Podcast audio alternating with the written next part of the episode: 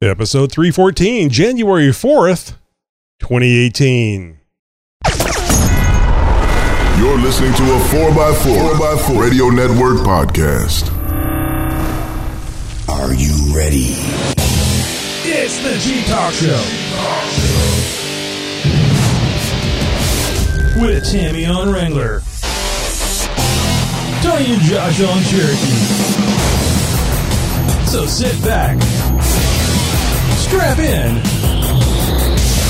and brace yourself. Local Jeep news, national Jeep news, and news from around the world. It's This Week in Jeep. And This Week in Jeep is brought to you by Amazon dot com. Jeepers, when you turn to the almighty interwebs for that instant gratification in buying parts or accessories for your Jeep, be sure to use our link first, would you? Jeep Talk Show dot com slash Amazon. You'll be taken straight to Amazon dot com where you can get exactly what you need or want for your Jeep. And the Jeep Talk Show will get a tiny little kickback for your efforts. Oh, it's the perfect New Year's resolution. Anytime you shop online, use Jeep Talk Show dot com slash Amazon. And thanks in advance. Well, let's just file this one under best intentions, shall we? We all know the East Coast is getting just nailed right now with bitter cold and tons of snow and ice. And it's in a little town in New York where this cold, some ice, and a Jeep all come together for this story. The city of Tonawanda, New York has an area that is roughly the size of two soccer fields. Ives Park Skating Pond off of Delaware Street is a two and a half foot deep pond that is dry and is used for soccer games in the summer. In the winter, it's deliberately flooded to create a spot for ice skating. Way back before they had refrigerators, a private business filled up that pond in the winter, just as they do today, but took blocks of ice out of it and sold the blocks to people for their ice chests. Well, nowadays, the pond, when frozen over in the winter, is typically cleared of any fallen snow by those who want to use it by grabbing their skates and shovels and, well, getting to work. Well, over the last several years, it's been cold enough that the City Parks and Recreation Department has been able to have some of their lighter vehicles in its plow fleet come and clear it for the local residents. Unfortunately, the driver of said vehicle, a twenty sixteen Jeep Wrangler in this case, attempted to do this the week before Christmas, when things may have been cold, but not as cold as they are right now. The city had filled the pond earlier than it had done in years past, and while the ice hadn't fully set as thick as it needed to, then, well, the snowplow-equipped Jeep went crashing through the ice. The driver, Fred Sparks, was uninjured, according to police, but according to Mayor Rick Davis, the city-owned Jeep J K with the plow package appears to be a total loss. What's funny is that this was not the first time this happened. It seems like every so often we have an apparatus that falls through, Davis said. Apparently, the city has had such a problem with its drivers going over the pond and falling through the ice that they have limited the task to A T Vs since they were easier to recover and less expensive to replace. I guess the driver of this Jeep, Fred Sparks, didn't get the memo. Well, a little-known Jeep lawsuit is now over. A Jeep Wrangler heating and air conditioning lawsuit is finally over, at least for the three named plaintiffs who filed the lawsuit against Fiat Chrysler F C A U S. Plaintiffs Joseph White and Willem and Donna Mordian alleged that the two thousand twelve through twenty seventeen Jeep Wranglers suffer from heating and air conditioning problems because of a sludge in the radiators, heater cores, and oil cooling systems. According to the Wrangler lawsuit, F C A uses sand casting to manufacture certain engine parts, a method that uses disposable sand molds to form complex metal parts from alloys. The rest of the engine components use die casting, including for the engine blocks, but the automaker used sand casting for the cylinder heads. The plaintiffs say that any excess sand will seep into other engine components unless all the sand is one hundred percent completely removed from the cylinder heads. The lawsuit alleges sand can circulate through the cooling system and settle in the radiator, oil cooling system, and heater core. This causes sludge in the bottom of the radiator and reservoir that ruins the heating and cooling system. According to the plaintiffs, normal maintenance does nothing to fix the problem because the sand and sludge is in the bottom of the radiator where flushing doesn't work. In July twenty thirteen, William and Donna Mordian rele- uh, leased a new twenty thirteen Jeep Wrangler, but by October twenty sixteen, they said the Wrangler blew cold air instead of heat, causing the windshield to constantly fog. When the Jeep had about thirty-three thousand miles, a dealer found sludge-like residue in the radiator and oil cooler. Dealer said it would cost two thousand six hundred dollars to replace the radiator and oil cooler and the heater core, but nothing would be covered under warranty. The plaintiffs say huh. they finally talked Chrysler into paying all but three hundred dollars for the repairs. Plaintiff Joseph White purchased a twenty thirteen Jeep Wrangler Limited in twenty thirteen, brand spanking new, and in June twenty fifteen, White's air conditioning allegedly wasn't working correctly, so the dealer flashed his air conditioning controller head, However, when White says the problem reoccurred in twenty sixteen, the dealer fixed things by replacing the blower motor this time. The lawsuit was never certified as a class action lawsuit, but F C A and the three plaintiffs did settle their indiv- individual claims. But no details of the settlements have been released, nor will they be. Well, guys, I love a good dose of karma. So a guy starts his Jeep New Year's Eve night in the forty-six hundred block of Shield Terrace in Sterling, Virginia. And he leaves it running while he goes back inside his residence for a few minutes to wait to, for it to warm up on a night when the temperatures dipped into the lower teens. But when he comes back out, no more than ten minutes later, the Jeep was gone. Now, obviously, the man did what any Jeeper would do, spat a string of cuss words that'd make a sailor blush, wished the thief's underwear suddenly be filled with the fleas of a thousand dogs, and then called police. Alas, while en route to the victim's home to finish filing the report, the deputies from the local county sheriff's department came upon oh, a vehicle no. engulfed in flames. Oh. Yep, you guessed it. It was the same Jeep that was had been reported stolen. There were no bodies at the scene, and it appears as if the thief got away. However, authorities are claiming there was enough evidence collected that an investigation into the incident has been initiated. Although this isn't much consol- consolation for the Jeep owner, and karma hasn't exactly been served yet, so we'll just now, for now, hope that uh, this Jeep thief at least lost an eyebrow in the blaze, if nothing else. Well, it's a new year, and that means lots of new Jeep stories are on the way, Jeepers. If you have something we should report on or you have a response to any one of our stories, be sure to let us know. Send us an email to info at jeep talk show dot com. And, of course, a big thank you goes out to all of our fans and loyal Jeepers out there who sent us stories in twenty seventeen. You guys rock, and I really appreciate the help. So, you know, that, that lawsuit you were talking about, you mentioned um, one of the things they fixed was the blower motor. Right. Um. When I run mine, my heat, um, it makes a high-pitched noise. Yeah, that at, sounds like the blower motor. Yep, at certain um, positions on the knob. If I turn it full blast, it will go away. And once it's heated up really, really good in the Jeep, it'll stop. But it's mm. so annoying. I really need to just go in and get it fixed, but I'm just too lazy. Well, you know, the thing that always concerns me is whenever they get in there uh, to fix things, sometimes they they don't put things back the way they were from the factory, or they break something else in the process. Right. And you get into this endless back and forth to the dealership. And uh, you know, if you if you work at a dealership, if you're uh, if you work on the vehicles, you know, maybe I'm talking out my ass, but it's just, just something that's happened to me in the past and stuff I've heard about. It was years ago, so maybe it's better now. Well, I'm sure well, it's yeah. not the rule of thumb. I'm sure it's more of an exception. Right. I'm, I'm sure that the majority of dealerships out there have reputable service centers, you know, that, that they're, you know, looking out for the, the Jeep owner's best interest. But there right. are those shops out there that, you know, are the bad apples in the bunch. And, and clearly, you know, we're going to run into those every now and again. I'm just saying. Uh, yeah, mine's like, it's a gamble. Mine's an hour and a half away. So. Oh, boy. So, yeah. Tammy, yours falls into this year range where, I mean, yeah, like I, I said, this wasn't a class action lawsuit, but you have to be wondering in the back of your head if you're going to be a victim of this. Now, I don't know how many miles you have on your Jeep, or and you live in cold climate, and yeah. you know, so you're going to be using your heat a lot and whatnot. Have you noticed anything other than, you know, just that, that whine in the motor that would lead you to believe that you might be a victim of this same issue? Well, the, something... I don't know if this has anything to do with it, but the last time I was at Adrenaline Off-Road, we were in the engine because um, I got my oil changed, and then we were just looking at other stuff, and Jeff was explaining stuff to me, and um, there was no radiator um, fluid in the radiator container. The overflow, and, yeah. Yeah, and Jeff said that the is it the purple radiator? Is that the color of it? The the fluid, well, oil whatever purple? Color. Or, or, oh no, you're talking about the actual orange. Radiator fluid itself. Orange. I think it's I maybe think it's, it's orange. orange. Yeah. Yes, orange. Okay, so he said that he has seen problems where they leak on you know the Wranglers, and you can see the orange, you know, crystallized you know mm. fluid on yeah. the radiators. So we were thinking maybe that was my problem. So we got underneath and looked, and so now I'm just watching that. Because um, some guy who brought their Jeep in, you know, had that issue. I don't know if they're all tied in or, you know, but. Um, well, I think you can get some evaporation from that overflow. I don't know the design of the J K, but I know on the, the X J and the T J, uh, it's mainly closed, but it's not completely closed. So some evaporation can occur.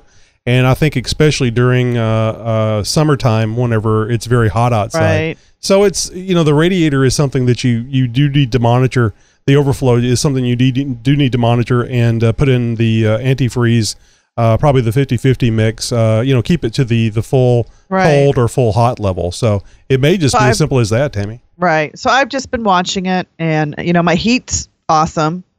Yeah. You know, those so far, knock on wood. I only have twenty-two thousand miles on my Jeep. So, oh, okay. So, yeah, you're still still yeah. breaking it in almost. Yeah. As far yep. as that goes. Yeah. Well, hey, Jeepers, later coming up here later in the show, we've got such a positive response after he was on the last time that we just had to invite Anthony from TreadWright Tires for another interview. He'll be joining us in a little bit. And next week, make sure you're subscribed to the show, as we'll have Kelly Buttrick back to tell us how her journey has gone in her attempts to be the new voice of Jeep. Hey, you can help get the word out about the Jeep Talk Show. You're on Facebook, right? Well, I bet you're a member of several Jeep pages. Well, ask permission first, wink, wink, then post about the Jeep Talk Show on those pages. Just direct them to w w w dot jeep talk show dot com or tell them to install the Jeep Talk Show app on their phone. Or else. So uh, I know you were uh, expecting a uh, another episode of... Uh, Uh, Jeep tips with with Steve tonight. It's getting kind of interesting, especially whenever you start talking about using A C compressors as uh, uh, a, a, a air onboard compressor, air compressor. Yeah, on, onboard yeah. air compressor. Right. Uh, but we're going to switch gears tonight and go back to Wrangler Extreme uh, with Nate and his final part six of Wheeling with Kids. This one's going to be, I think, exceedingly interesting and fun because it's an interview with his oldest daughter. Very cool. Yeah, it is. Hey, Jeepers, this is Nate with another edition of Wrangler Extreme. I'm going to finish up our Jeeping with Kids segments with a little bit of fun tonight. I'm going to have an interview with my little girl, my the oldest of my two daughters, uh, the one who's been out off-road with us the most often, and the one who could probably actually get through an interview, because the youngest of them is three. All right. So, without further ado, here's the interview. Okay, I have this very beautiful little girl with me tonight. Can you tell me what your name is? Kira. Okay, and how old are you? Seven. And how long have you been going off-road with me and Mommy? Five or four. Five or four what? Months. Months? Oh. I mean years. You mean years. Okay. And do you like it? Yes, no. I do. What do you like about it? I get to go with my family. It's bumpy. And it's bumpy. Oh. Okay. What else do we do when we go out off-roading? Camping. We go camping. Do you like camping? Yes. What do you like about camping? We could sleep in our tents and cuddle up with our family. Oh, yeah? Aww. What about that one year we were out when it was really cold? How was that? I hated it. I was freezing up like an ice ball. Yeah, you had to climb into into the cot with me, right? Because you were too cold that night. Yep. What about the other people that go with us? What do you like? What do you think about them? They, they are cool. You remember who else goes with us? Chico. Chico, right? Who else? Jay. And what do we tell you about Jay? Call him Sweet Cheeks. No, what else do we say about, about how Jay talks? Don't repeat anything Jay says, right? Yep. Yeah, he says bad words. What? So do you learn anything good when we go out off-road? Yes. Can you think of anything that you've learned? What about what do we do with our garbage when we're out on the trail? Throw it in a bag. In a bag, and then we bring the bag back, the bag back with us, right? Yep. Do you know why that? Do you know why that is? Because there's no garbage bags. Right, and we don't want to. We don't want to what? We don't want to leave garbage in the woods. You do not want to litter. Right, right. Because then it ruins it for everybody else, right? Uh huh. Right. So what about uh, what about the harness I put in the Jeep for you? Do you like that? Yep, a doodle. Does that make you feel better when we're out on the trail? Cause yep. Because you're, you're in real tight and you can't fall out? Yep. Yep. So what about when we're at home and I'm working on the Jeep in the garage? Do you like to help out in the garage? Yep. Yep. What do you, what do you like to help with? Fixing things. Fixing things. Okay. And helping Dad fix his Jeep and clean. And clean tires. So what do you think? When you get old enough, do we have to get you a Jeep too? Yep. What color Jeep do you want? Purple. Purple. Purple. Yes. Like that. Yep. Sparkly purple. Sparkly purple. With a little bit of black streaks. Yeah, with a little bit of so black. So how would you feel about Daddy selling off some of your Legos to buy Jeep parts? No. Oh no? No. Why not? You like your Legos? Yep. I've I've heard from someone that you can you can get a lot of money out of Legos. All right. So you have anything else you want to say before we close this up? Bye. All right. A big thank you to Kira for our our interview tonight. That was Just awesome. Cute as a button. Just cute as a button. I loved that. What? Oh, man, I I got the biggest grin on my face right now. That that is just awesome. Nate, if you're listening to this, buddy, thank you. That was awesome. And Kira, what a lovely little interviewer. Just perfect. That's awesome. Yeah, so uh, I'll be stealing some of those things uh, that uh, she had to say for drops in the future. Yep. Yep. Call him Sweet Cheeks. Yeah. You gotta be kidding me. Yeah. Oh, that is priceless, man. Last that time I would priceless. go in the woods with that guy. Oh, seriously. I'm not wheeling with Nate. No, no, I'm I'm talking about Sweet Cheeks. Oh, yeah. Well, he, he brings Sweet Cheeks with him. Oh, jeez. Good times. Yeah, that was a lot of fun. You're listening to a four by four Radio Network podcast. If you haven't been to the four by four Radio Network website, you're missing out on the web's premier destination for all your off-road podcasting needs. Just visit four by four radio network dot com and learn more about the four by four podcast, the Center Steer podcast, Trailtations podcast, and you'll, of course, find us there, too. That's four by four radio network dot com. Shut up and listen. Shut up. Shut up. So shut up. You don't shut Man, up. Shut up, Shane. Hey. Shut up and listen. It's time for Wrangler Talk. It's time for G-Mama. So with the new year, I've been looking back at, you know, my Jeep life the past couple of years. And I just remember first becoming a Wrangler owner, how quickly overwhelmed you become with all the different Jeep accessories that are available. And then all the modifications that are just so endless. There's so many different aftermarket companies out there. It's just so overwhelming. And it's very hard to know where to start. And when I first bought my Jeep, it took me a couple of months to realize that there was all this Jeep stuff out there. And once I realized all this cool Jeep stuff was out there, I was like a kid in a candy store. And it was just really paralyzing to me to figure out, gosh, where do I start? What do I buy? You know, I'm, you know, my head was spinning. And so in the years since, I've learned quite a bit from my experience, my online research, and all the stories that I get from other Jeepers. And knowing where to start is the first step. So I go with the Be Prepared motto. And Tony and Josh, I decided to start this new year out with a series, and I'm going to call it Five Must-Haves. And so each week I'm going to focus on a different five must-have.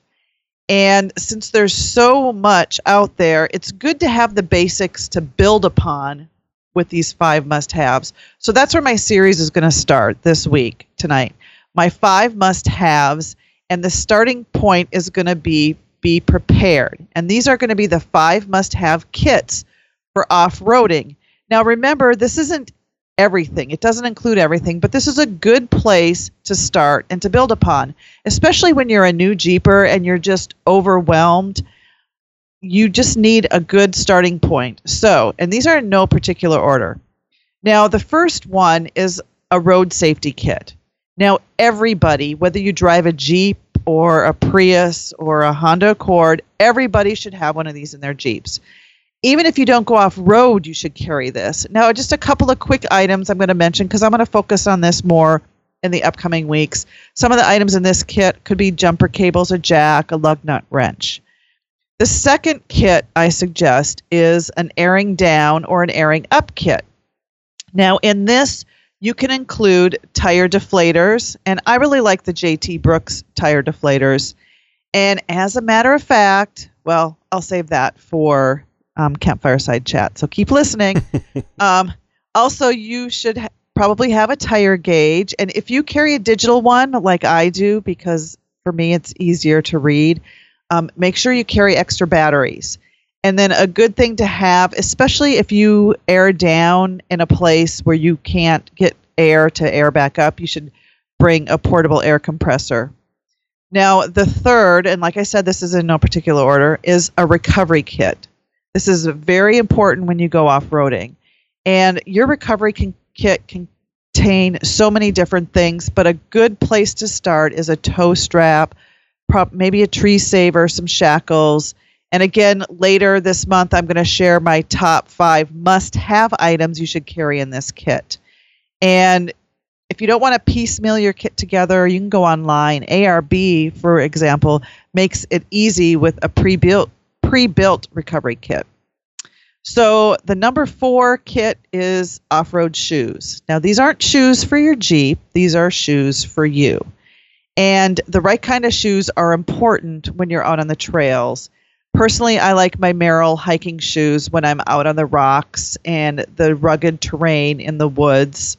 Um, on the beach, you're going to want something different. And, of course, on the wet, muddy trails, you're going to want a good pair of rain or mud boots. Now, the fifth must-have kit is your toolbox. When you're off-road, you're most likely going to break down in some sort of fashion, or you're going to run into somebody else who has broken down. And it's a good idea to have a toolbox with you with tools that you would use to fix your Jeep. And like I said, in the upcoming weeks, I'll share your five must-have tools in your toolbox. And I'm sure Tony and Josh will chime in on all of these from their experiences. But anyway, I just wanted to share my five must-have kits that you should have when you go off-roading in your Jeep. Coming up later in this show, if you have ever considered buying new shocks, you'll want to stay tuned. We have a definite guide to picking out the right shock for your Jeep in Tech Talk. Shocks are so important. Uh, boy, it'll really make your day, make your day a lot different if you have a bad one or a couple of bad yeah. ones. Yeah, really though. Well, hey, Jeepers, if you're looking for a source of Jeep tech info, how-tos, and gathering a fellow like-minded Jeepers, all that, then head over to our forum. Really cool place, guys, jeep talk forum dot com. Once there, you can engage with other Jeepers, ask questions, get answers to your questions, check out pics and read about events, mods, and all that sort of stuff. You can even find some stuff directly here that you've heard on the show. And if you're worried about how you're going to be treated like those other forums, nah, don't worry. There's no flaming, no making fun, and, of course, no such thing as a stupid question. Whether you're brand new to the Jeep world or you're on your seventh Jeep, there's something for every Jeeper at jeep talk forum dot com. Well, hey, guys, coming up here, we've got some reviews. It didn't get a whole lot of response here over the holidays, guys, but in the last couple of weeks, we've gotten some great reviews, and we're going to share those with you now. And as always, we always read all of our reviews, regardless of how they come in or where they come in. And, of course, if you would like to leave a review yourself, well, you can do that in a number of different ways. iTunes, Facebook, I, uh, YouTube. I mean, pretty much anywhere where you can find us, you're going to find a, an ability to leave us a five-star review and, of course, leave us a comment. And it's those comments that we always read here on the show. Tony, who's up first tonight? It, I think this is B four J four. I'm not familiar with that. It might, maybe it's just a personal thing. Uh, five stars. Great show, good info, and entertaining. I have an oh five T J that started as an X model and is now way beyond that of the T J Rubicon. I love my money pit. Uh, yeah. That they are. Good name. Aren't they? Well, got one here from our Facebook account. It came in from Kenneth G. Gave us a five-star review. Says, love the way the hosts banter back and forth. All in good fun. Don't give up the red-black Jeep thing. I've got a ninety-six Red X J and a twenty sixteen Granite J K Rubicon. Woo-hoo. Learned a lot from the show. Keep up the good work. And from another podcast, On the Trail Podcast, they wrote us and said, just wanted to say we gave you a shout-out on our latest show. Number thirty-six, about ha- having over three hundred episodes. It's in the last few minutes. Great job, and we know all too well what goes on putting a show together. On air is the easy part. It's behind the scenes and planning that takes up a major chunk of time. Congratulations, and Kevin and I wish you many more years of entertainment. And that's from On the Trail Podcast. Go check them out. Episode thirty-six. Can you can you imagine? I remember back then. were were you even a, were you in around then, Josh? Uh, uh Close to that, probably. Close to that, yeah. I think I, I came in shortly thereafter. I, wow. But, uh, but yeah, I, I was, I'm, I'm O G. You got tech questions? Ah, what do I ever? We have answers. Oh, that's good, because I think... I, it's Tech Talk with Jeep Talk. Yahoo! All right, Jeepers, time to get those pencils and papers out, because I'm about to edumacate you. How can something as simple as figuring out which shocks are right for your Jeep can be so perplexing? The problem is that they all look basically the same from the outside. The most important technical data that would help you choose wisely is, well, generally proprietary to the manufacturer. They typically keep that stuff under lock and key pretty tight. While you can attempt to pry the technical data from certain shock engineers with interrogation and bribes, I doubt you're going to get very far. So in my best efforts to bring you the best tech answers, here's the Tech Talk guide to selecting shocks for your Jeep. Now, there are a few terms that you need to be familiar with to understand what it is you're looking for in a better shock. Compression is the ability of the shock to control or resist being compressed. This has the biggest impact in ride quality on and off road. It's also what helps keep the tires planted on the pavement as you go around corners. Not that that is usually a priority for our off-road Jeeps or those who like the occasional burnout, but still.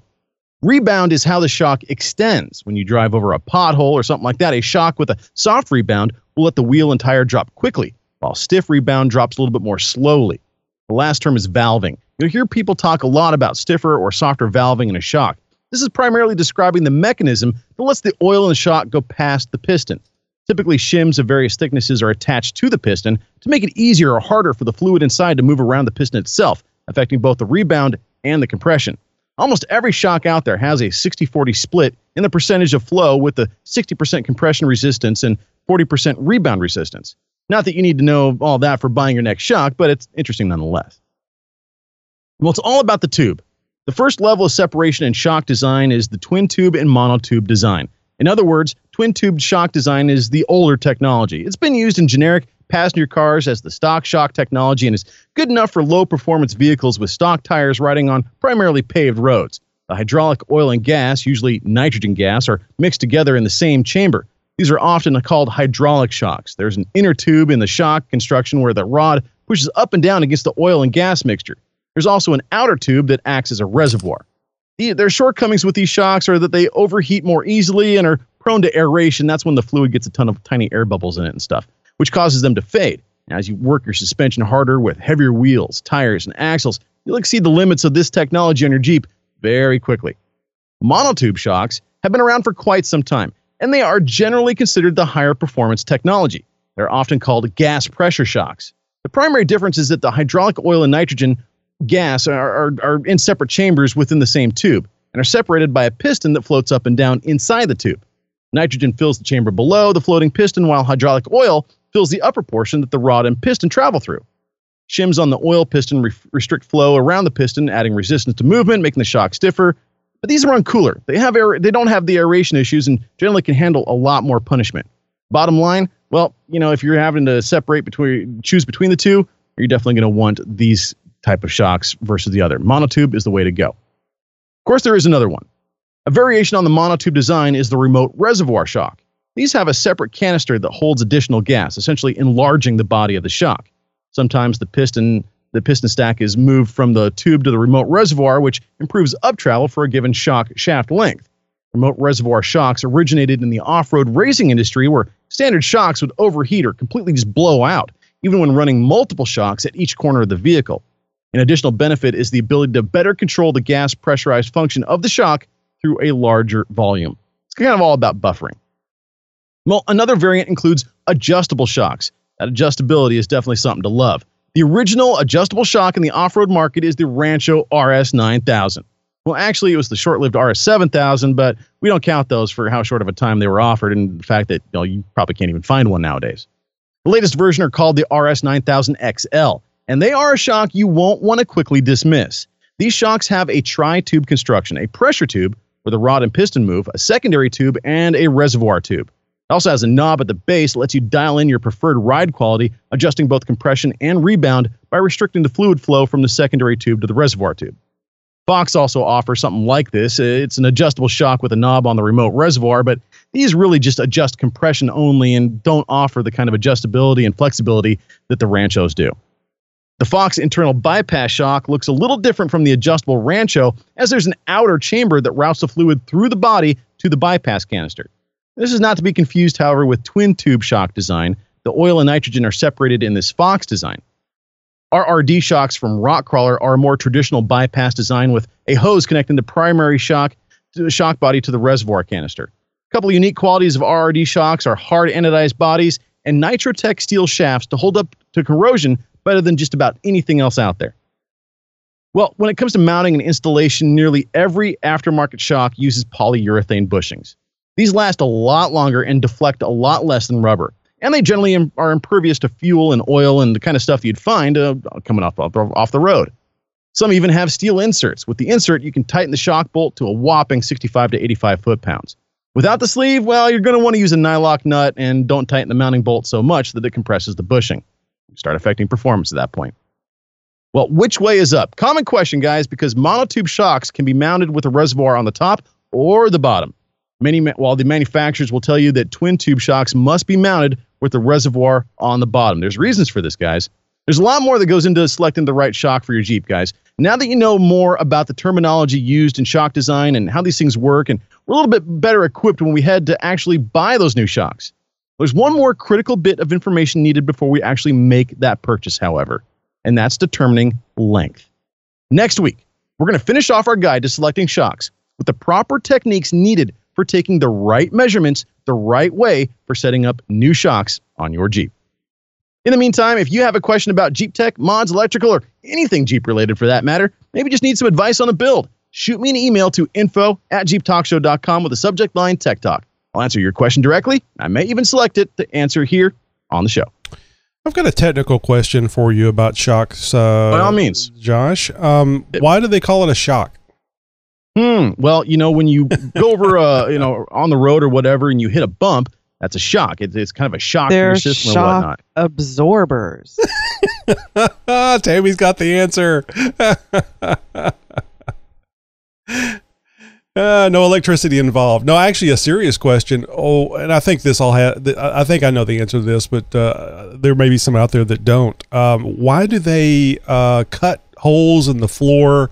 Uh, like on Cherokees, uh, so that you can put a, a shock loop up higher, and so you can have a much longer shock. Is that all shock? Is that all about droop, so that you can flex well, the, the rear end more? Or you're half right. It, it, it is about travel. It's about suspension travel, mm-hmm, and mm-hmm. and the ability to run a shock with a larger reservoir, and that's going to give oh. you you know some better control over that rebound and compression. And when you when you have a longer shock, you can stuff that tire up further. And, you know, a lot of guy, a lot of lift kits and everything, they'll want to make you sacrifice your up travel by adding bump stop. Right. I've never been a fan of sacrificing the suspension geometry uh, for the sake of stability. You know, the suspension is meant to flex, and a flexi Jeep is meant to crawl. And so if you're starting to eliminate your ability for your suspension to flex, to me, that's that's biting off your nose to spite your face.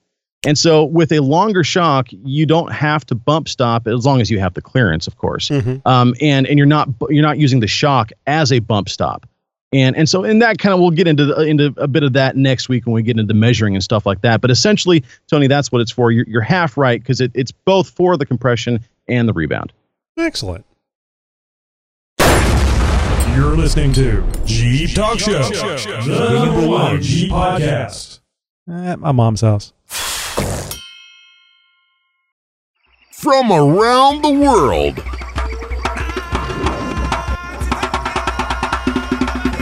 or from your city, and sometimes just down the street. Howdy, neighbor. It's the Jeep Talk Show interview.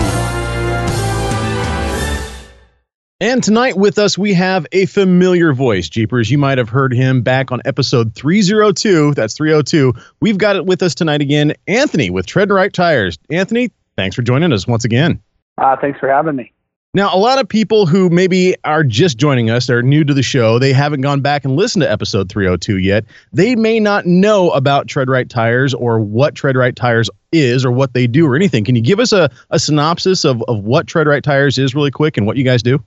Sure. Um, you know, we specialize in just light truck uh, S U V products, so it's all mud terrain, all terrain. So your standard F one fifty Jeep or S U V. Uh, so most of our customers are all just like your listeners, a lot of backcountry folks, fishermen, hikers, camping, uh, beachgoers. Um, what makes TreadWright unique is the fact that we remold all our tires. So we actually recycle the casing, um, and it's a soft tread compound that's manufactured very similar to how a new tire is produced. Uh, so TreadWright tires are actually the most uh, recycled, uh, environmental-friendly tire on the market. Um, and it's also uh, one of the least expensive. Uh, but the great news is because of that, we put all of our R and D into tread compounds, and our mud trains will do forty, fifty thousand miles, and our all trains will do fifty, sixty, depending on road conditions. So uh, definitely the uh, American-made light truck tire uh, in the U S for sure. Yeah, I read an article recently saying that the uh, the recarcassing or you know retreading industry is one of the greenest industries really going right now. Um, and you know just because you guys are are are you know reusing stuff, bunch of stuff you, you're putting out, uh, you know recycled materials and stuff. I mean, essentially it is recycled materials. Are you guys using post-consumer stuff other than just the carcasses itself? I mean, is the actual compound created from post-consumer product, or is that all new? No, the, the recycling element, you know, that gets you uh, forty or fifty percent, uh, the recycling is all in the casing itself. So we use just premier tier one casings. You know, that's Michelin, Bridgestone, Firestone. But the tread rubber that we put on it is the same rubber that goes into the Goodyear or Michelin plants. So that's how we're able to get those really high wear rates uh, because we don't use soft, inexpensive compounds that you see traditionally like imports. So those right. who've ever tried to ride on a Federal tire and got seventeen, eighteen thousand miles out of a mud train, um, we're getting the same suppliers that use that rubber. Because mold cure is the same process that's used in new tires, which really separates what we're doing because a lot of folks are familiar with that pre-cured, glued-on, kind of stapled to the tire retreading that's in commercial trucking. But well, TreadWright wanna... remolds the tire, uh, sidewalls. It's a brand-new tire sold on Amazon, Walmart, and our website. So uh, I want to get it, I want to get into uh, that retail presence. I want to get into that manufacturing process you touched on there just a second ago here in a minute, but I wanted to ask you really quickly about that tier one. And you, you mentioned off a, a, a series of what we would consider reputable tire companies, you know, manufacturers that we all know, we've all heard of, we've seen the commercials, et cetera.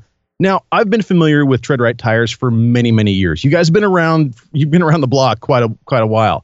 And I had a friend that was uh, considering these, I'm, I'm going to say more than ten or fifteen years ago. I mean, this had to have been early two thousands, uh, if, if it was anything. Yeah. Um, and he was looking at, at TreadWright tires and actually had talked with somebody there. And the general consensus was the B F G carcasses were the best ones. Now, this might have been older technology. We're probably talking about the old um, the old all-terrains, the old K M one designs and whatnot. But back, you know, fifteen years ago or so, TreadWright tires was synonymous with B F G carcasses in that if you called up and and you know had uh, requested a B F G carcass, you would be getting the best product that TreadWright tires was putting out at the time. Now, I don't know if the things have changed or not, but you, you mentioned that tier one list. I didn't hear B F G. So is, is B F Goodrich no longer considered a tier one tire? No, the um, I kind of use the uh, B F G and Michelin. So B F G is considered their tier two brand. Um, kind of like Goodyear has a premier tire, and then they go to Dunlop and Kelly. Uh, you got Bridgestone and then Firestone.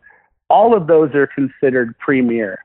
Um, actually, one of the best casings that, that's out there today in the light truck market is actually Toyo. Um, I would say probably seventy percent of our thirty-five inch series is all built on a Toyo platform. So uh, they used to do that because it was so widely produced, and they used to make uh, – the the mold actually to just do the tread. So they would leave the B F G sidewalls. And they yeah. used to do that so they could match casings. Uh, but the way TreadWright does it today is we actually remold the, the entire tire. So you get four brand new TreadWright guard dogs or Axiom product. But the platforms have actually expanded within that tier one because a, a Michelin mold that then they go make into a new design that becomes like a B F G platform. But mm-hmm. all of those are built with just fanta- fantastic technology. And Toyo, I would say, um, not to uh, irritate my friends at Goodyear, some of my old buddies mm-hmm. from back in the day, but uh, Toyo makes one of the best light track casings in the market. Now that I wouldn't say used to be always the case. I mean, I, I know that the Toyo tires, you know, many, many years ago were synonymous with, you know, very fast wear. Uh, they didn't last. They had a soft compound, which sure was great on the road and everything. But, you know, once you got onto the gravel and, and in the backcountry roads and stuff, they started wearing very quickly. Now, obviously, over the years, tri- tire compounds, you know, the, the technology uh, gets better and, and, you know, the manufacturing process gets better and all that. I would imagine that even you guys went through some growing pains over the years in determining what works and what doesn't and what's better than, you know, maybe the next thing.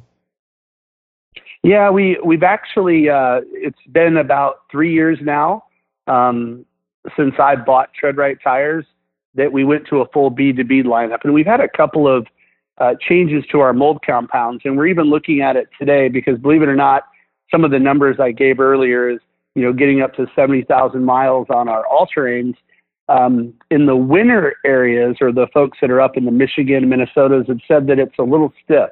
So we're actually trying to soften that up a bit to give a little, I mean, it'll wear a little bit less, but it'll perform a little bit better on the ice and snow for our um, all-season capabilities. But it's something we're always balancing um, because obviously we're not a big enough company to make sort of an all-season winter tire versus, uh, you know, a rugged, I'll call it West Texas terrain with a lot of rock and gravel. So we're always trying to find that good balance in that all-season capacity.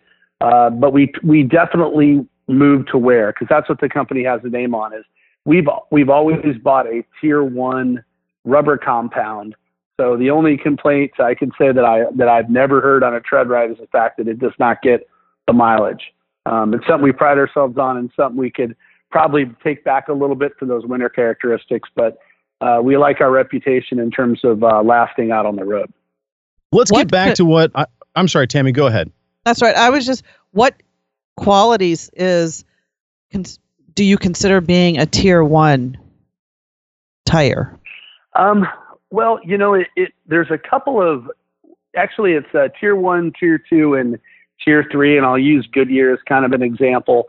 When they talk about how they cascade technology, Goodyear is obviously the premier product, and then they have a Dunlop, and then they have a Kelly brand. And they tend to call those tier one, tier two, and two, tier three. And I would say eighty or ninety percent of our tires come out of that tier one, tier two group. Um, and it's just because of how those casings are built. Because when we remold the tire, we've got to put it up to um, three hundred degrees, because we've got to cure the entire tire. And I'll give an example, because our, our staff actually tried to remold a Federal mud terrain and actually blew up in the mold. Oh, wow. That's how thin and terrible that those casings are from some of those imports. So one of the reasons that we have to stay in in sort of this premier, and premier is probably the better way to put it, a Goodyear, Dunlop, or Kelly casing is fine, uh, similar to a B F G or a Michelin, and all those are considered sort of premier brands. Um, what we can't use are any of the import brands, just because their their casings are just too thin. And those that have tried to drive around on them know that from the wear they get, um, the balancing they get, and the performance. And since TreadWright doesn't rebuild the casing, um, we have to build our model and our brand on existing technology. And so obviously we trust those uh, those brands that I described. Well, speaking of that existing technology and whatnot, I wanted to touch on on, on something that you had uh, just briefly mentioned um, about, you know, kind of, you know, recapping a tire and whatnot. And we've all been driving down the freeway and we see those th- those semi-truck tires, and and pretty much just the outside of them has flown off of the sidewalls. And we see, you know, bits of rubber and tread, and sometimes, you know, half a tire laying on the freeway or on the side of the road or whatnot. You know, th- that's what people generally think of when they think of retreads and whatnot. How does the technology that's applied to those semi-tires that we see falling apart all the time differ from what, you know, TreadWright is doing? Well, the a real simple way to look at that is the fact that they it's called pre-cure versus mold cure. And a pre-cured rubber is one that's already been molded and is stiff and is actually cut to the width of the tires. And they actually splice them, glue them onto the tire, staple them, and then put them in a curing chamber, twenty at a time, to cure. And that's what traditional pre-cure retreading is. And that's where TreadWright does not have any of that technology, where we're actually wrapping a soft extruded mold cure compound, just like a new tire is actually extruded, and put and pressed one at a time. Uh, so the tire comes out individually perfect to that mold. Um, and those are two major differences in what people see in turn as standard pre-cure retreading versus mold cure. But actually the Washington State of, uh, or the Washington Department of Transportation did a study on what they found on the road and highways. And actually what they found was that on the road and highway that you see out there, there's an equal number of new tires as well as retreaded tires. Oh, wow. But the actual number one and number two reason for the failure is low air pressure and obviously running the tread uh, at too low of a tread depth. Uh, but they actually studied thousands and thousands of uh, casings and rubber that they found on the road, but it was an equal distribution, believe it or not, between those were new tire uh, scrap that you saw. So we've talked about a little bit about, you know, casings and, and manufacturing processes and whatnot, and we've gotten into, you know, tread compound, you know, that sort of stuff. But I wanted to touch a little bit on sidewalls. Now, you mentioned that you guys are primarily, you know, light truck, small truck and whatnot. Does that mean you don't get into like the, you know, the E D rated sidewalls, you know, those big towing tires that you're going to see on, you know, F three fifties and whatnot, the guys that are out there hauling the toy haulers and, and, you know, towing the big, you know, uh, the big trailers and stuff like that? You just don't offer a, a strong enough tire for that, or, or how does that work?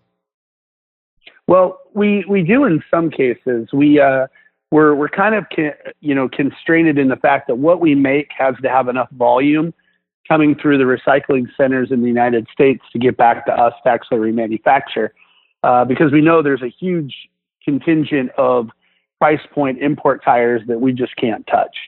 Yeah. Um, but most of our tires are actually E, e ply um, or ten ply tires, load range. Uh, I would say probably eighty percent of them. Um, and we have a couple of commercial applications uh, in a two forty-five series, which is a nineteen point five, uh, which is used in some commercial uh, specifics, but a lot of the dualies and stuff that run, um, eighty percent of our stuff has load capacity for those applications. All right. So, you know, even if a guy is running a full size truck, you guys might have a tire size that's going to work for his needs. He's not going to have to worry about, you know, hauling the, the camper trailer up to the mountain this weekend because the tires actually can handle it, even though they are a retread. Yeah, absolutely. We, uh, We have a lot of P metric, right? There's still some folks out there that like to run on a four ply or have a very light pickup truck. Uh, but most of the folks that actually ride TreadWright are hauling trailers and carrying load and doing construction and may have horse trailers and all of those types of applications. So in a lot of the sizes, we'll carry C, D, uh, and E load ranges. So everything between the six and eight and a ten ply. Now, is that something that, you know, is in a drop-down menu on the website if somebody wants to order, or is that kind of a special order thing they should probably call and talk with somebody to make sure they're getting what they need or want? No, you can actually check it out on the website. You know, uh, some of the more common, uh, you know, the newer vehicles take that two seventy-five, seventy, eighteen. Um, right. You know, we carry that in P metric and E load range. So you'll see them on there. And they're very well identified by series, or if you want to look at the thirty-five series or two eighty-five, you can actually just load it by size, and then it'll give you the three load range applications, whether you want a oh, soft ride and you don't pull and you want a P metric, or if you want an E-ply, uh, ten-ply tire. Now, you hey, guys aren't... Go ahead, Tammy. I'm sorry. No, that's all right. I was just going to um, ask Anthony, so the, since the last time you talked, is the, do you have any new exciting... You know, tire news? Are you guys having any new product, any new tire sizes coming out? Yeah, um, actually in the next, uh, we, we hope they come in from Italy. Uh, obviously, the design and the technology is not as predominant in the U S, so we have to import um, our molds, but we're actually getting in a start of a new thirty-seven inch size for some of the folks that like those larger tires. So we're getting a thirty-seven, twelve and a half, twenty. Um, we've got a new three oh five, fifty-five twenty, um, and then we're getting the very popular, which is the two seventy-five, fifty-five twenty, and sixty-five eighteens that'll be in Axioms, uh, which is a, kind of an all-terrain in those, which are some of the lighter uh, pickup trucks uh, and S U Vs that are out there. So, and after that, we're going to have three more additional sizes. So each quarter, you know, we like to keep telling people that there's, you know, there's three hundred light truck sizes. So TreadWright's not big enough yet to have three hundred sizes, yeah, uh, but we're getting close to having about seventy-five. So each quarter we bring in some new ones, and those are the new sizes uh, coming in the next month or so. So speaking of tire sizes, there's a, a common question that I keep getting, that I keep seeing on the on the forums and whatnot, that I that keeps popping up over the years that I see more often when when we're talking about TreadWright here, and that is why you guys can't keep your thirty-three, twelve fifty, fifteens in stock. Yeah, the uh, my investors would like to talk about that too. Um, we we put a good investment into the thirty-three inch series, um, so much that we have a thirty-three fifteen, a thirty-three seventeen, a thirty-three eighteen, and thirty-three twenty, um, which, as the Jeep folks know, is a pretty a popular size. Yeah. Uh, what we're running into is we get uh, we have contracts with uh, different recyclers around the country. And we're working to find the right geographical areas that get more of those thirty-three inch, because again, we've got to have a premier casing to be able to remold um, and provide back. And uh, we're, we haven't got a lot of those in. We sell out so fast. So we're actually working our supply chain to be able to get more of those premier casings in to be able to build them, because we've got the molds, um, presses, and plates for those. And we've just had great feedback on Amazon and Walmart, yeah. um, and some of our major retailers, but we haven't been able to keep it out there just because of the supply. So we're hopeful by spring. We actually hired a new supply chain manager at the company oh. uh, to just focus on that, because there's so much demand for that. We built a great tire, and then, of course, we had to um, upset some customers because we just couldn't keep up with the orders. But hopefully we'll have that uh, better supply over the next eight or nine weeks. Yeah, I was going to say, you know, over the last, you know, ten or fifteen years, you know, that I've been familiar with TreadWright, it seems like every time I go on the website, you guys get it sold out, out of stock, back order, you know, all that sort of stuff. So what I'm hearing from you is that this is something that's in the works, that you guys are working on, and that, you know, it's worth the wait. You know, patience is a, is a virtue, and that you guys will eventually fill those orders and whatnot. How does one go about trying to acquire that? Even though you guys are sold out on the website, is that something that maybe, you know, a person could call and say, hey, I need thirty-threes for my Jeep. Can you guys help me out? Are you able to give them a time frame or a turnaround on when they could expect their tires? Yeah, I'll give you the secret to that. Um, his name Ooh. is Michael, right? So I'll give you a first name. Uh, Michael Matthews is our customer service manager, and this is actually how it works. I'll give the secret to your key listeners. Uh, so if you call up and ask for Michael and you say, hey, look, I'm really interested in these and I want to get in line. Um, he basically has a list of folks that have made a point to contact the company and say, hey, I love the product. I just want to make sure I get in there. And that's actually why it remains sold out, because a lot of people will call in, and because we're such a small company, we, we take those personal requests, and he kind of keeps a list running. And then when we, he fills them out, he puts them on the website, and they pop up, and then they're bought up pretty quick. But the key is uh, Michael Matthews, customer service number on the website, and just tell him you're super interested. And he literally keeps a notebook on a couple of those sizes for the TreadWright loyalists. And obviously they get their tires first. That's, That's awesome. awesome. You guys heard it here. Exclusive information on yeah. the Jeep Talk Show, everybody. So uh, we're going to, you know, that guy's phone's going to be blowing up over the next three months. But, uh, but no, there's, there's another question I wanted to ask you, Anthony. And, and this one's going to be maybe a little bit harder to answer and whatnot. Now, a lot of people may not know that you guys aren't necessarily the only game in town. There's a few other comp- couple few other companies out there in the States that are essentially doing something similar to what you're doing. I'm not saying they're doing exactly the same thing. They might have a different process or whatever. But you know what? What sets you apart from, say, like Genius Tires uh, out of South America, now in the U S and Florida, or or Tire Recappers based out of Nashville, Tennessee? Both of them have a, some really impressive looking products. What would set you apart from them? Well, um, you know, in terms of what you're seeing out of um, Uh, that's not U S. You mentioned, I think they're South American. Um, there's another company in Spain, uh, Turbo New, and those.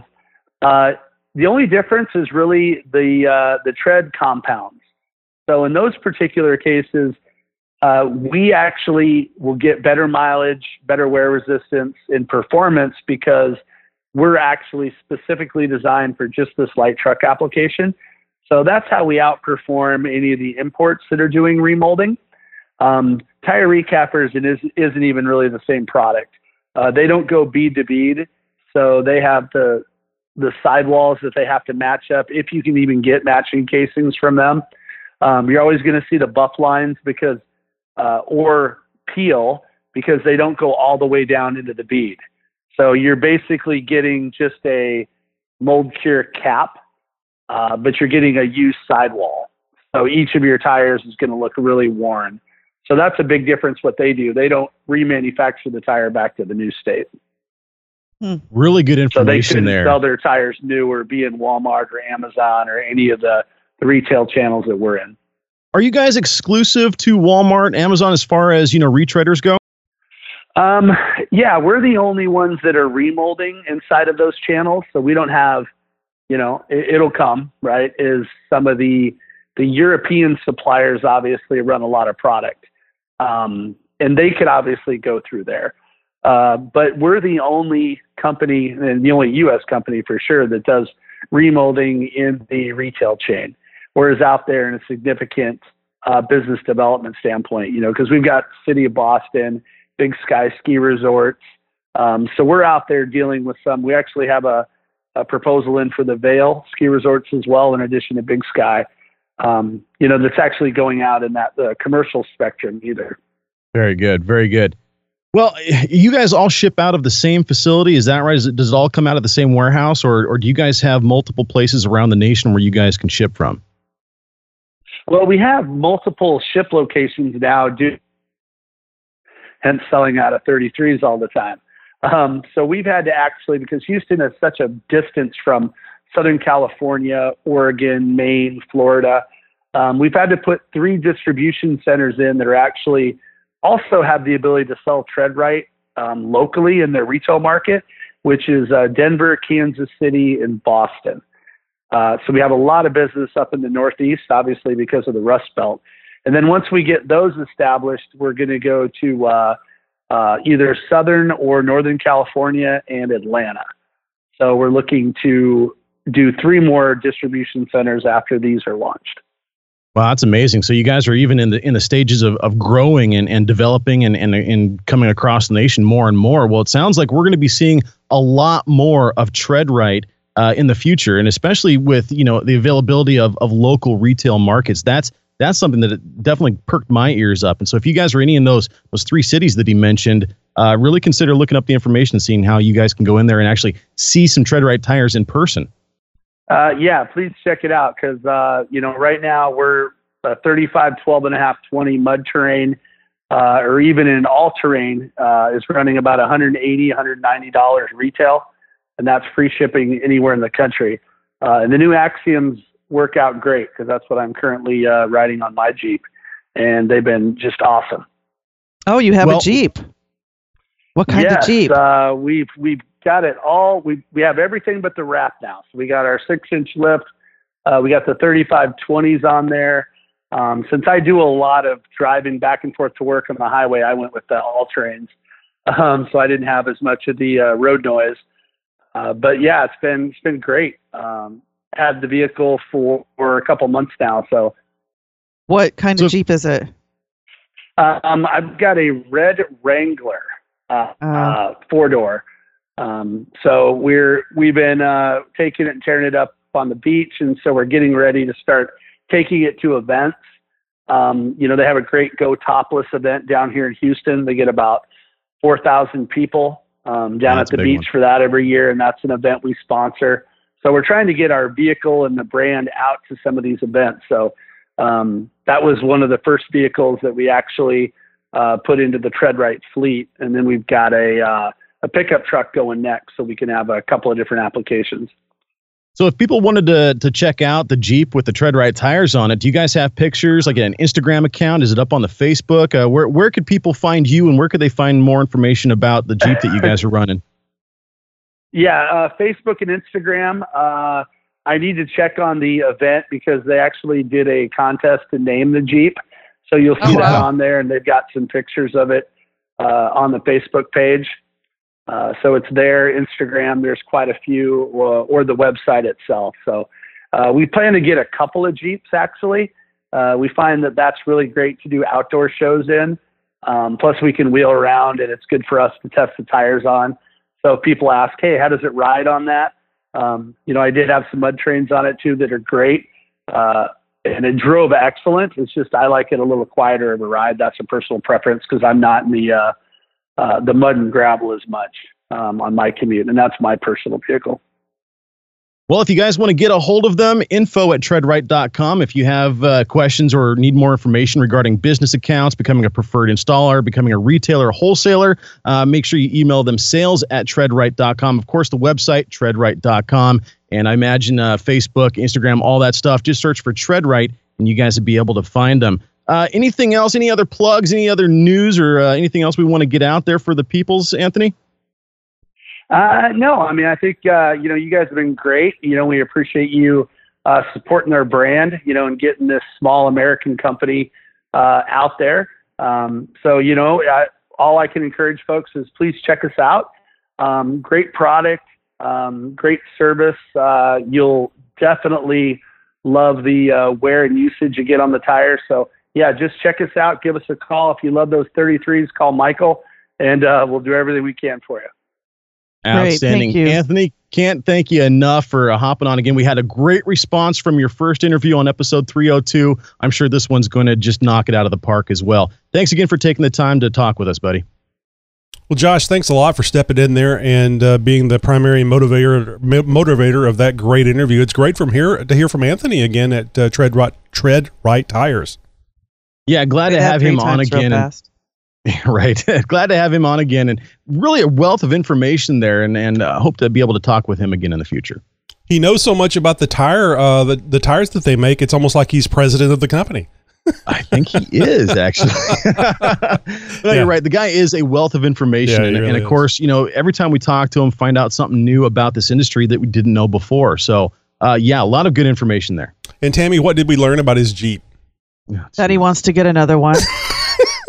Oh, that's not the answer he was looking for. I know. Did you did you see? No. No, you didn't see. I saw Tammy whenever he said uh, he's got a red Jeep. She just kind of mm-hmm. drops her head down and shakes oh. it. Oh, no. no. Here we go again. I'm surprised you didn't play your little... Your little... I, I think he did get a little ding, ding, ding in there or something like that. Yeah. But yeah, there it was. There it was. Well, we, well, we balanced it out with uh, with Nate's daughter wanting a purple Jeep. So we uh, yes, with black stripes. With black stripes. Yeah. From the mind of Nikki G. Hey, this is Nikki G. And uh, Fred got a little bit of bad news. I uh, just came back from my doctor. And he said, uh, according to his test, I've got about six months to live. And uh, I said, hey, doctor, is there anything I can do? And he said, well, yeah, go to a spa and start taking some mud baths. And I said, will that increase my chances to live longer? And he said, no, but it'll get you used to the dirt quicker. Oh. And before anybody starts sending their angry comments and voicemails, just send all your hate mail to the Jeep Talk Tony, Show. Yeah. Care of Tony, Josh, and Tammy. And uh, I guess I should say my disclaimer. Uh, the views and points of Nikki G are solely the views of Nikki G, not necessarily the views of uh, the Jeep Talk Show, but they should be, damn it. All right, boys and girls, I'll uh, chat you later. Have a good one. Bye. Does the Boy, laugh man. track help? he, he pulls out a groaner every now and again. It's just, I mean, above and beyond. Oh, Wendy says the same thing. You must have needed this every day. I need it! It's the Jeep Talk Show's must-have stuff. Pick of the week for your Jeep. Well, as we had uh, started off the show with a mention of how cold things are around the nation, well, uh, this would be just the thing you would need to uh, combat some of that, if you will. If you don't have the stock factory remote start key, the, the Fortin that makes uh, makes a plug-and-play remote start for up to twenty fifteen Wranglers. Uh, it works great. Just press lock three times on your factory remote, and uh, it's pretty much a plug-and-play system, guys. Uh, this is available um, on Amazon. You guys can you can get this thing right now. Uh, and uh, like I said, plug and play. You don't need uh, any kind of a uh, you know electrical degree to install this thing. And and for under one hundred thirty dollars with free shipping, uh, this gives you the ability to start your Jeep wherever it may be, whether it's the garage or driveway, from your house or from your office or wherever you're at. As long as you're within a line of sight of your Jeep, you can remotely start it. And so on those mornings when it's like five below, uh, as long as that Jeep heater is set to be on uh, when you got out of it, you remotely start that from your living room. Jeep gets all nice and toasty in the driveway, and uh, there's no more going out there and, and defrosting it and trying to climb into it. And, oh, I got to scrape the windshield now. No, none of that stuff, guys. Get the remote start, plug and play, a couple of plugs, tuck it up underneath the dash, and you're good to go.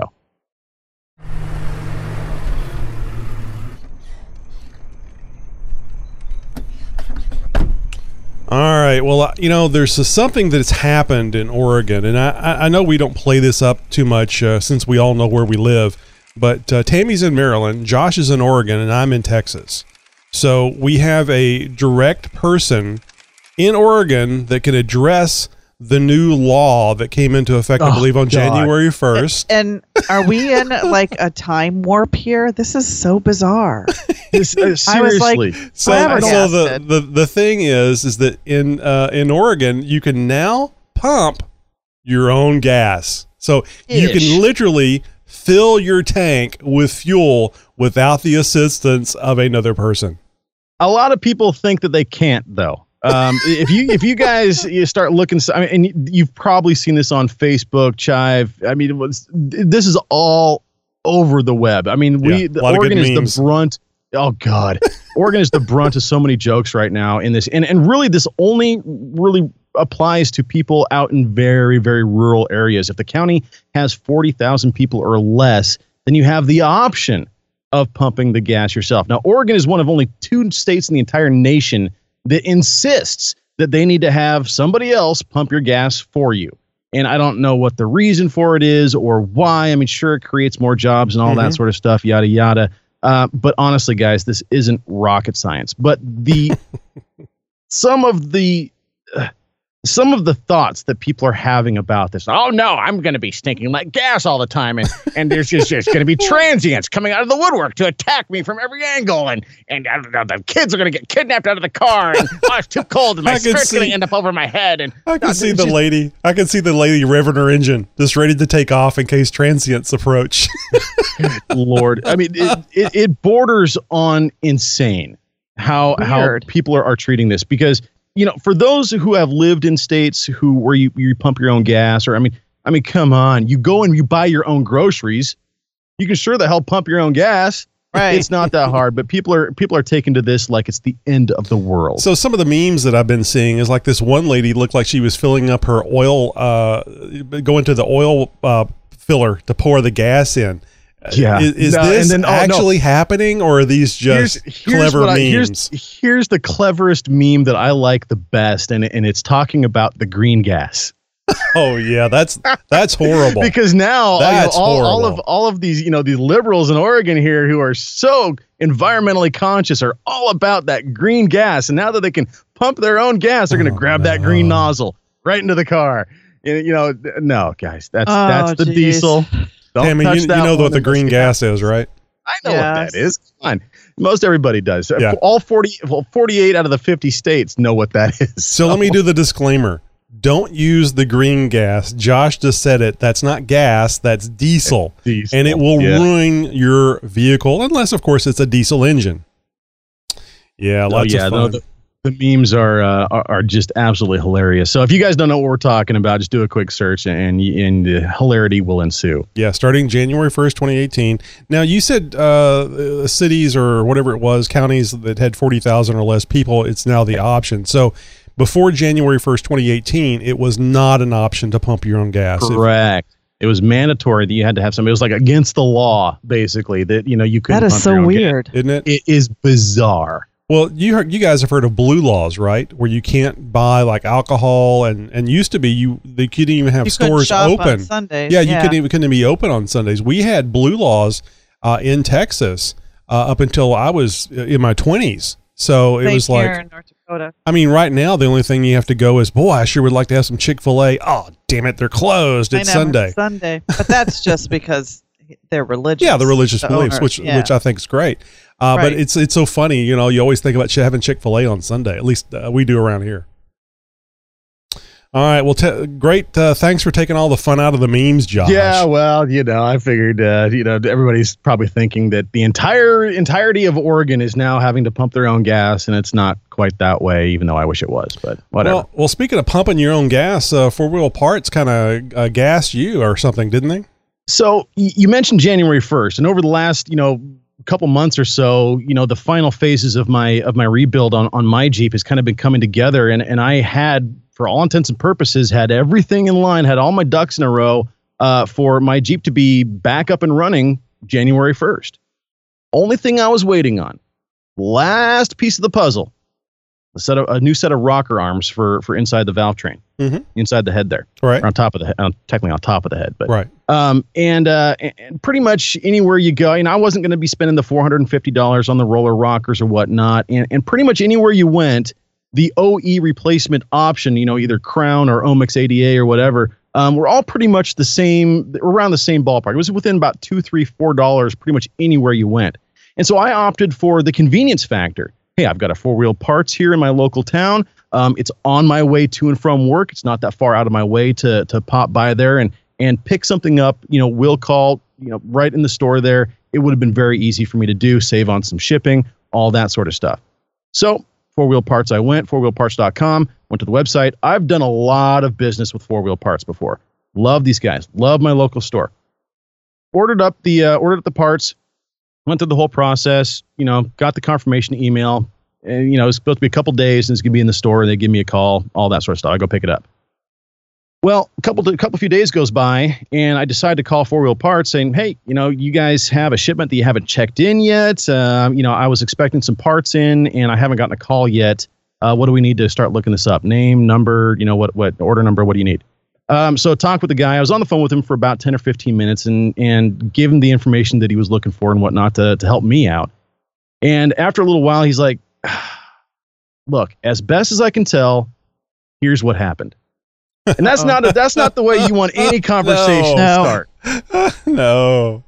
So uh, basically, the long and short of it is, is when I ordered it, it went to, you know, wherever you are at, wherever you order it from, it, you know, it, it defaults to the closest distribution center geographically to where you where that order was initiated from. For me, it was in California. So out of their Northern California um, uh, warehouse was where this was supposed to come, and it directly shipped up to my local four-wheel parts store. The order was canceled and then reestablished in the Idaho warehouse. It was then determined that the Idaho warehouse also didn't have the parts, so they canceled the order and established a special order. And I was informed by my local four-wheel parts store that I now needed to handle the rest of this through the corporate office. Good God. Okay, so the corporate office number I call. And I'm probably letting the phone ring for fifteen or twenty minutes in that lovely on-hold music before I finally get a hold of somebody. I'm talking with the gal, and and I'm telling her the story. Hey, I just got off the phone with my local store, you know, all this sort of stuff, letting her know what's up. And, hey, I've got, you know, this old order number that I was told is no longer valid. Here's my new order number. Can you tell me when I'm going to get my parts? Back on hold I go. About five minutes later, comes back online. Are you with Auto Anything? No. No. Uh, could I'm be. I'm actually with the Jeep Talk Show, but, you know. uh, did you buy these through Auto? No, I bought these through Four Wheel Parts. Through your guys' website, I'm holding the confirmation printout email right here with your logo right on the top of it. Okay, hold on a second. Another five minutes goes by. That lovely hold music. Click. And, and... So finally, it gets back on. And she's like, well, um, you're going to have to. Uh, she basically said that, that the order has been canceled. It's been s- established as a special order, meaning it's got to yep, come yep. directly from the manufacturer. And you need to talk with a manager at this point. Oh, my God. Uh, uh, okay. Well, they're not in right now. Um, we're on the East Coast. They're on the West Coast. They should be in in a couple few hours. Um, great. Can I give you my information to have one of them give me a call back at their earliest convenience? Well, I'll transfer you to their voicemail. Okay, fine, whatever. Transfer the voicemail, leave a message, all the information that I could that I could give them to make sure that they, you know, have what they need. Call me back. Supposed to get a call back that day. That go- day goes by. The next day goes by. Not happening. The next day goes by. Four days later, I finally called, be like, what the F? What's going on here? So I call up the corporate number again. For twenty-five minutes, I am on the phone waiting to talk to somebody. After seventeen and a half minutes, I get an automated message that comes on and says, oh, we're sorry for that you've been having to wait for so long. Your call is very important to us. If you'd like to redial your um, your party, um, press one. If you would like to be transferred to the voicemail of that of your party, press two. If you'd like to speak to an operator, press three.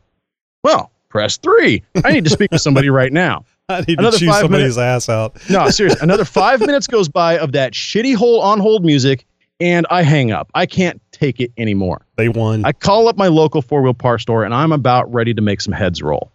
I'm like, you know, an entire three day weekend gone. I was supposed to be doing some wrenching. I was supposed to have this Jeep running. Everything, you know, all my plans completely out the window. Where's my effing parts? Thankfully, whoever answered the phone was um, Tom, uh, the uh, the local store manager at my Portland, Oregon Four Wheel Parts store. He's like, you are in luck. Your timing is impeccable. We actually have a regional manager in the store right now. Wow. Great. Dude, we got to make something happen. Hook me up here. What can we do? So he's like, hold on. I've, you know, get, pull up your information, all this sort of stuff. So I give him the the long and short of it all, give him all the information. He's uh, puts me on hold for a few minutes, gets back, and he's like, okay, we've got some progress. Here's what's going on.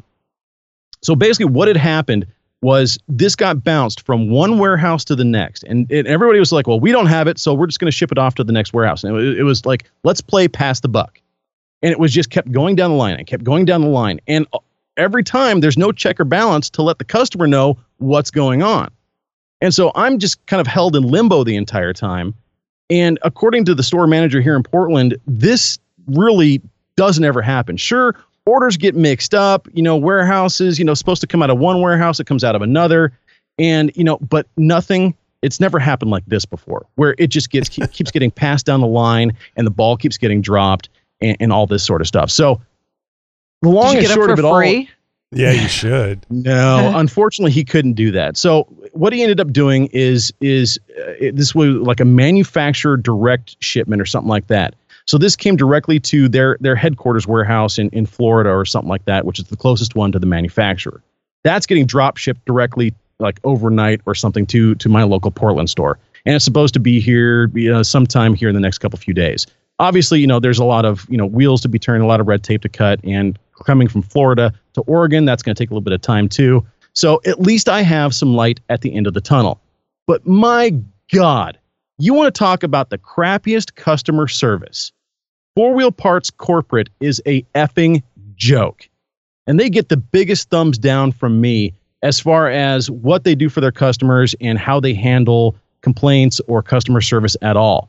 If you ever do business with Four Wheel Parts, and I, re- I highly recommend Four Wheel Parts as as a retailer, they do good work, and and the guys that work at the stores really know their stuff. At least here in the local Portland area, my store, the guys there are freaking awesome. And they go out of their way to make sure things are going to happen for you. At least the the manager at my store did, and and he went out of his way to make sure that I was up to date, that I was informed, and that I eventually got things handled in the way that they, that they, well, not with the way that they should. They sh- I should have had my parts on time, but, you know, as best as they could in the, with the circumstances that were involving everything. The the company should have been taking the time uh, to do all the things that you did. And the biggest problem I have with that story is whenever you said, hey, are you going to have somebody call me back? Well, I can put you over to their voicemail. Well, here, I tell you what, you got my number. You call, call and leave the message on the voicemail, and don't ask me about transferring me to the voicemail because it's called customer service. Yeah, apparently it's non-existent on a corporate level with a with a company like this. So, well, I, I, it was New I, Year's I like New intend- Year's Eve or something, right? I mean, it, it may have no, been. No, no, no. This was this was. Uh, I mean, uh, I mean, they had plenty of time. I, I forgot the actual date of the order. I mean, we're we're you know well past a week at this point. Okay. So I'm I mean, thinking about you know maybe they had a, a, a short staff or something like that because New Year's was coming up, or you know people were taking their two weeks off at the end of the year. But the entire call division. Yeah. I mean, it doesn't it doesn't make sense. No, I, so, I agree. You know, I agree. Needless to say, I'm going to be uh, drafting up a very uh, sternly worded letter. But no, really though. Were um, you upset? Well, you know, could you tell?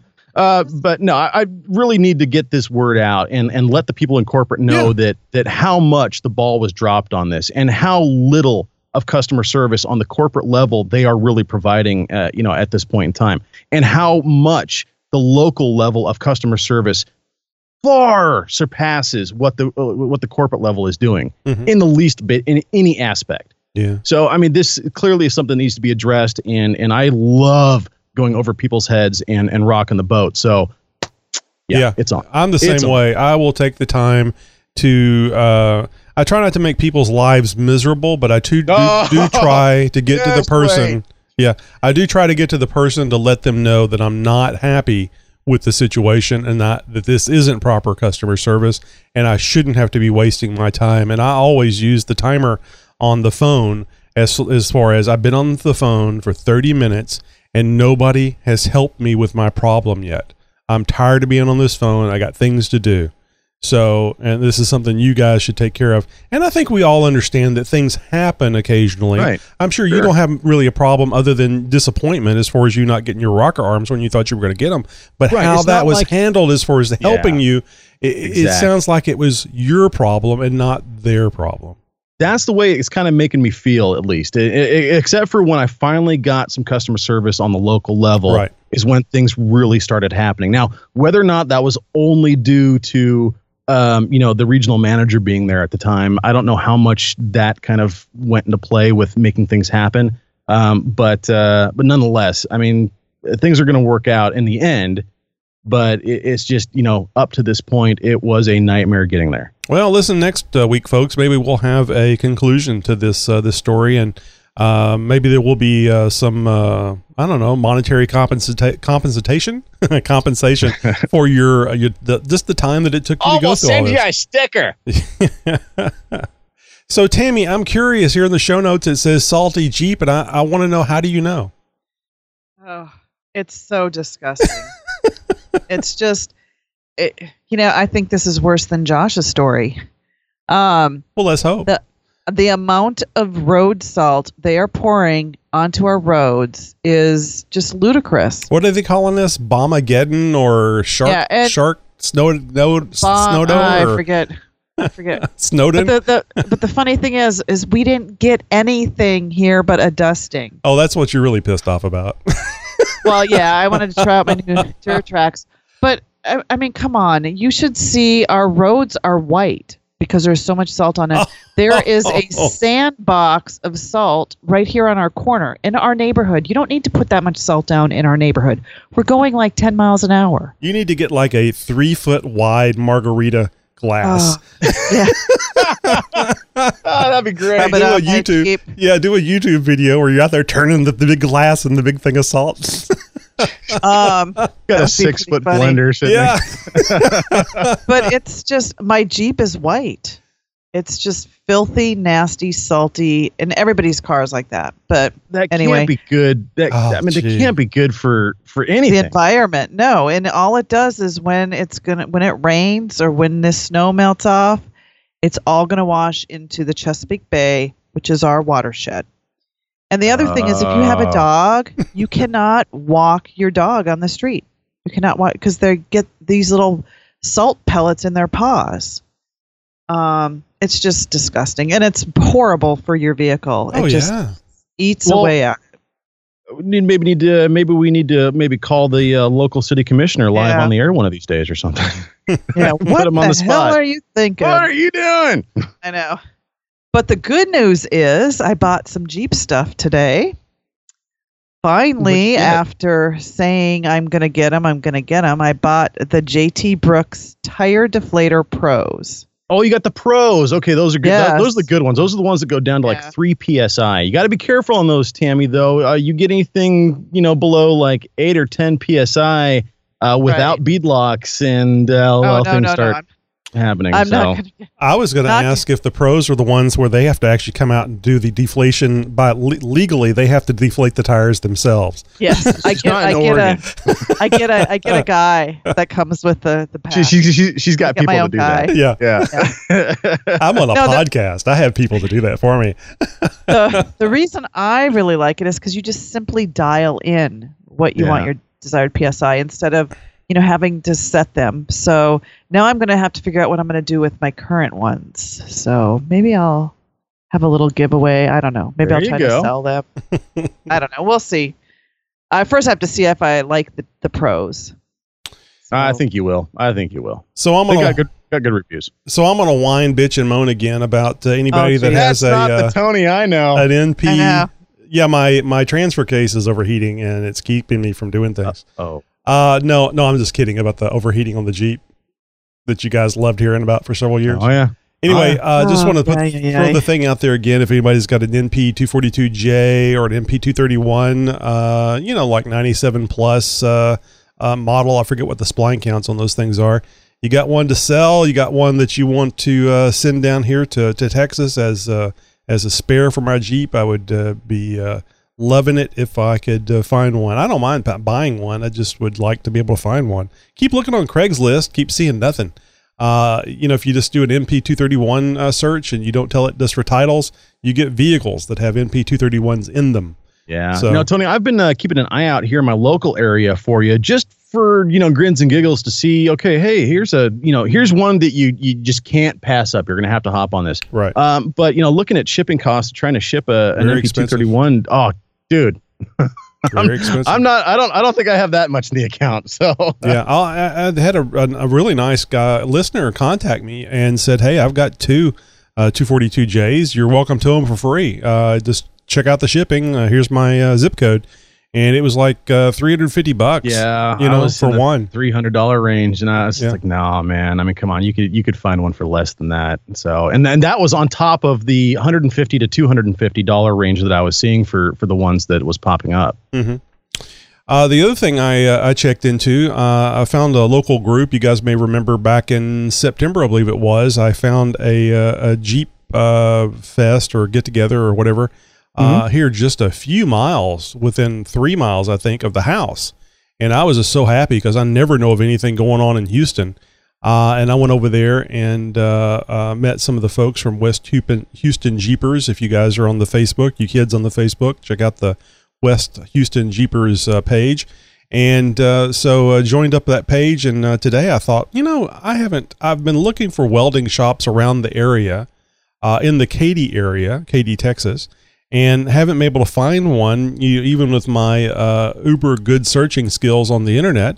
So I thought, hey, this is a local group, people here in, in around the uh, the West Houston area. Let me ask them.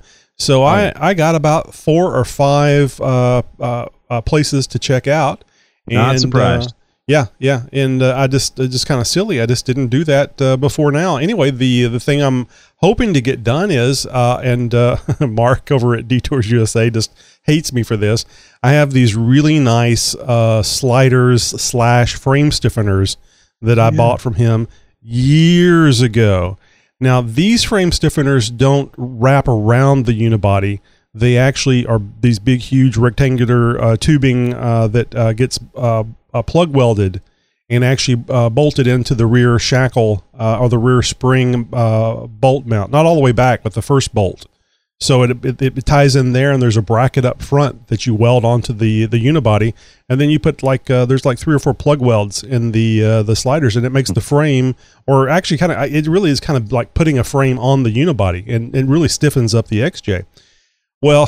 He says, you still don't have that thing welded yet? You're, make, you're making me look bad, man. So, yeah, right. So I'm just trying to find somebody that can weld these damn things on for me. So hopefully I'll get that done. Uh, I did run across one place uh, where they do, uh, I mean, the name isn't welding. It's, uh, it's about uh, uh, the uh, ring and pinion type thing for differentials. So mm. if, if I get get with them and get over there, I might actually be able to talk to somebody about uh, getting my uh, A R, A R Bs finally oh, installed. Yeah, it'd be really go. nice to have all this stuff taken care of and then still have a transfer case that doesn't work.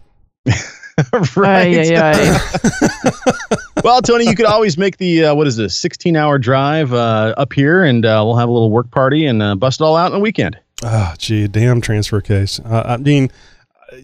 I wish I had a spare five grand. Actually, I think it's about thirty-five hundred for an Atlas.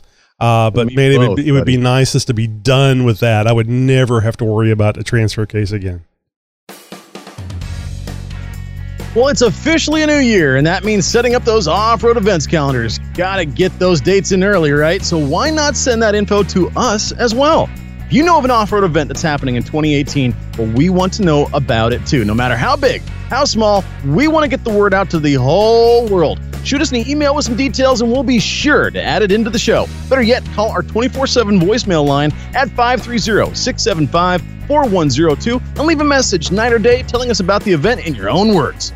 Hey, please take a moment to take our survey at jeep talk show dot com slash survey. I love hearing from our listeners. We're on Facebook, Instagram, Tumblr, Twitter, Google Plus, pretty much the whole interwebs, guys. You can find us. Just go to your favorite social media or website or search engine and search for Jeep Talk Show. You will find us.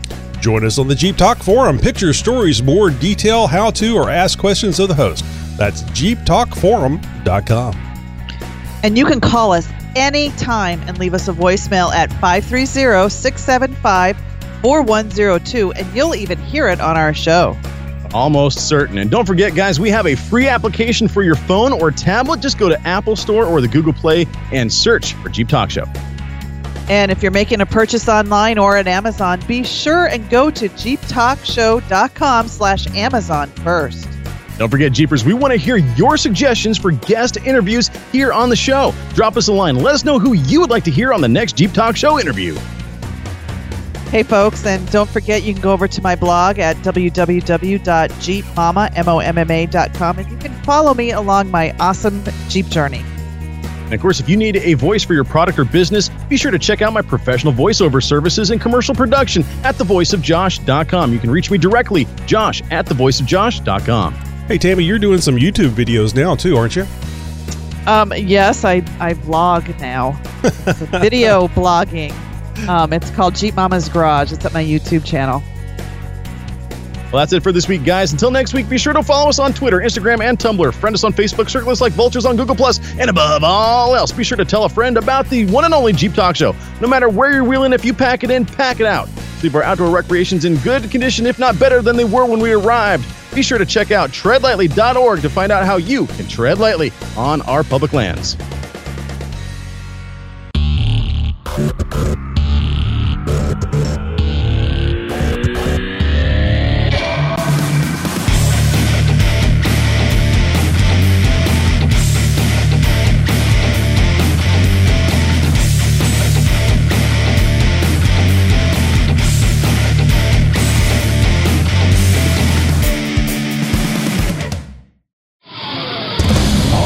Since two thousand ten. Call him, sweet cheeks.